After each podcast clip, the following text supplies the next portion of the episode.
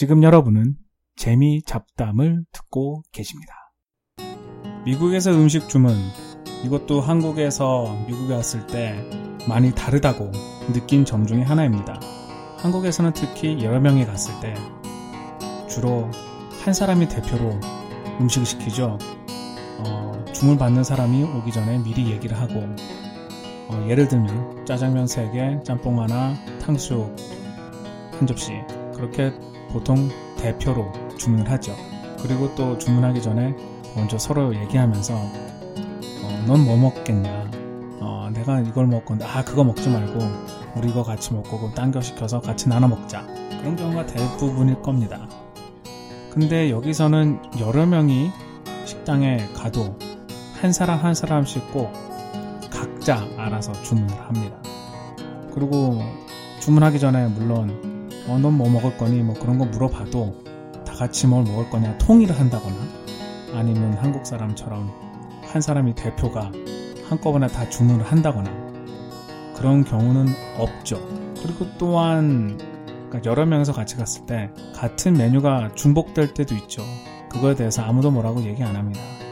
한국에서는 만약에 주문 받는 사람이 오기 전에 미리 합의가 안 됐을 경우 나도 짜장면 먹고 너도 짜장면 먹고 그러면 아 넌 짜장면 먹지 말고 짬뽕을 시켜. 그래야 우리 같이 나눠 먹지. 그런 경우가 많은데 미국에서는 절대 일어나지 않는 일이죠. 그리고 또 개인이 음식을 시킬 때도 한국이랑 많이 틀립니다. 뭐가 그렇게 까다로운지요 여러분도 아시겠지만 고기 구울 때는 물론 어떻게 구울 것이냐 웨이터가 보통 물어보죠. 하지만 고기 굽는 것 이외에도 여러 가지로 개인들이 많은 요구를 합니다.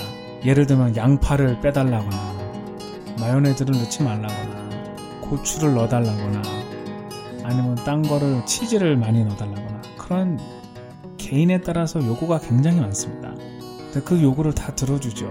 요구를 들어준다기보다는 그게 당연하다고 생각하니까 주문을 하는 손님의 권리라고 생각하는 것 같습니다. 처음에 미국 와서 왔을 때는 그게 참 불편했어요. 특히 여러 명이서 갔을 때는 하나하나 다 시켜야 되고 주문 받는 사람이 돌아가면서 일일이 다 물어보고 시간도 오래 걸리고 근데 한국이랑 비교해서 말이죠. 근데 자기가 뭘 먹고 싶은 거에 대해서 아무도 간섭 안 하죠. 마음대로 먹는 거죠. 그거는 좋아요. 아무도 상관 안 하니까. 그리고 개인의 음식, 취향, 먹는 방법, 그런 것들을 모두 존중해주고요. 존중해준다는 것보다는 그냥 그 사람이 주문하는 거니까, 그럼 그 사람이 먹을 거니까 상관을 안 하는 거죠. 이런 작은 것 하나가 그 나라 의식의 차이점을 보여주는 것 같아요. 한국이 단체로 음식을 한꺼번에 시키는 게 나쁘다는 것도 아니고요. 미국이 따로따로 시키는 것이 좋다는 것도 아닙니다. 한국 같은 경우는 같이 시켜서 같이 나눠 먹고 그것도 얼마나 좋습니까? 내가 주문한 것만 먹는 게 아니라 딴 사람이 주문한, 주문한 것도 먹고 같이 나눠서 먹고 그것도 좋은 방법이고요. 하지만 한국적인 방법의 단점은 어쩔 때는 내가 먹고 싶은 거를 못 먹을 수도 있다는 거. 그리고 어떤 나이가 많거나 지위가 높은 사람의 강요에 의해서 나의 음식 취향이 방해받을 수 있다는 거. 그건 단점이고 미국에서는 개인의 음식 취향에 대한 방해가 거의 없지만 대신 같이 음식을 나눠 먹는 경우가 굉장히 적죠. 아, 그리고 또 하나 틀린 점은 한국은 제일 많은 사람이 보통 돈을 내주죠.